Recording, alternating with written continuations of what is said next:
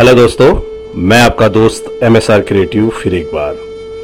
दोस्तों, आज दास्ता सुनाने जा रहा हूँ एक फौजी की। जब एक फौजी घर पर छुट्टी आता है और जब चंद छुट्टियों के बाद उसकी छुट्टियाँ खत्म हो जाती हैं और जब वो घर से जाता है विदा लेते हुए तो उसकी माँ और उसके बीच के ठाके जरा गौर फरमाइएगा।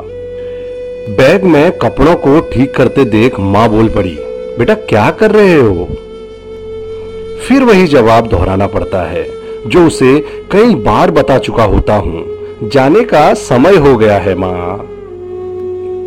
माँ बैग को लेकर अपने कब्जे में करते हुए बोलती है, अभी तो आए थे। फिर उसी बैग में मेरे कपड़ों से पहले मुझे बिना बताए मेरी ज़रूरत का सामान भरती है। घर में बनाए अचार मुरब्बों से बैग को भर देती है। मैं कहता भी हूँ, माँ, ये सब नहीं आएगा बैग में। गुस्सा भी करती है और जिद से कहती है, जो भी बैग में आएगा, वो तो जाएगा ही।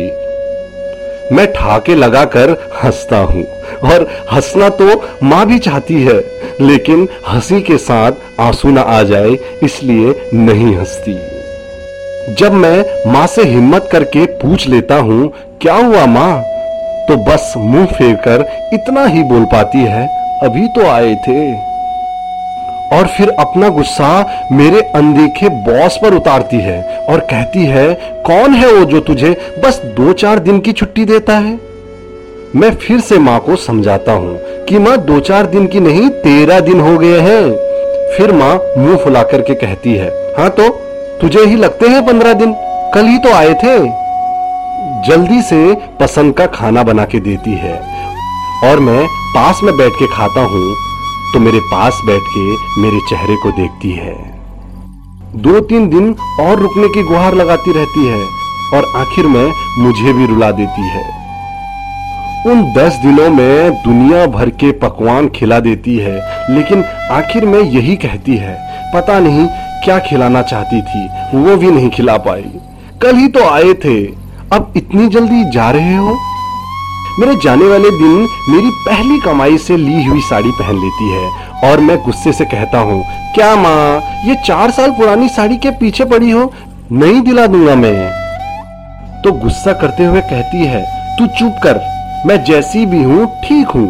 और अब की बार आए ना, तब पूरा एक साल के लिए आना ये दो चार दिन के लिए मत आना।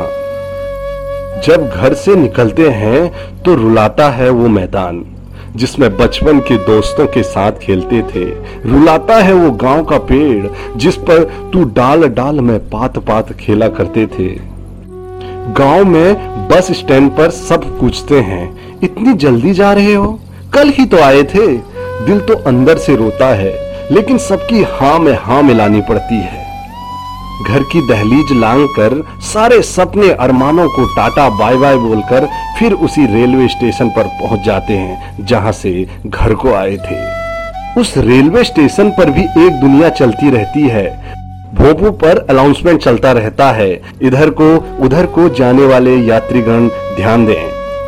लेकिन हमारे दिमाग में बस घरों की यादें, माँ का उदास चेहरा, गाँव की यादें घूमती रहती हैं। लेकिन करें भी तो क्या करें? मजबूरियाँ होती हैं, जिम्मेदारियाँ होती हैं। दिल पर लाख बोझ डाल के निकलना पड़ता है परदेश की तरफ़। परदेश में नौकरी करने वाला हर शख्स दिन में एक बार ज़रूर घर जाने वाली तारीख को याद करता है। घर भी आते हैं तो त्योहारों पर। आसान नहीं है परदेश में नौकरी करना, अजनबियों के बीच एक एक पैसा बचाना पड़ता है। अपनी ख्वाहिशों को मार कर और माँ बाप के सपनों के लिए। अगर इस ऑडियो ने आपके दिल को छू लिया हो तो अपने दोस्तों और सगे संबंधियों तक अवश्य पहुंचाएँ। तो दोस्तों, आज की बातें थी उस फौजी की। कैसी लगी? अगर अच्छी लगी तो ज़रूर शेयर एंड लाइक करना। और हाँ फॉलो ज़रूर करना। मैं आपका दोस्त एम एस आर क्रिएटिव यानी मनीष सिंह रावत जल्द मिलूँगा कुछ नए तथ्यों के साथ। धन्यवाद दोस्तों।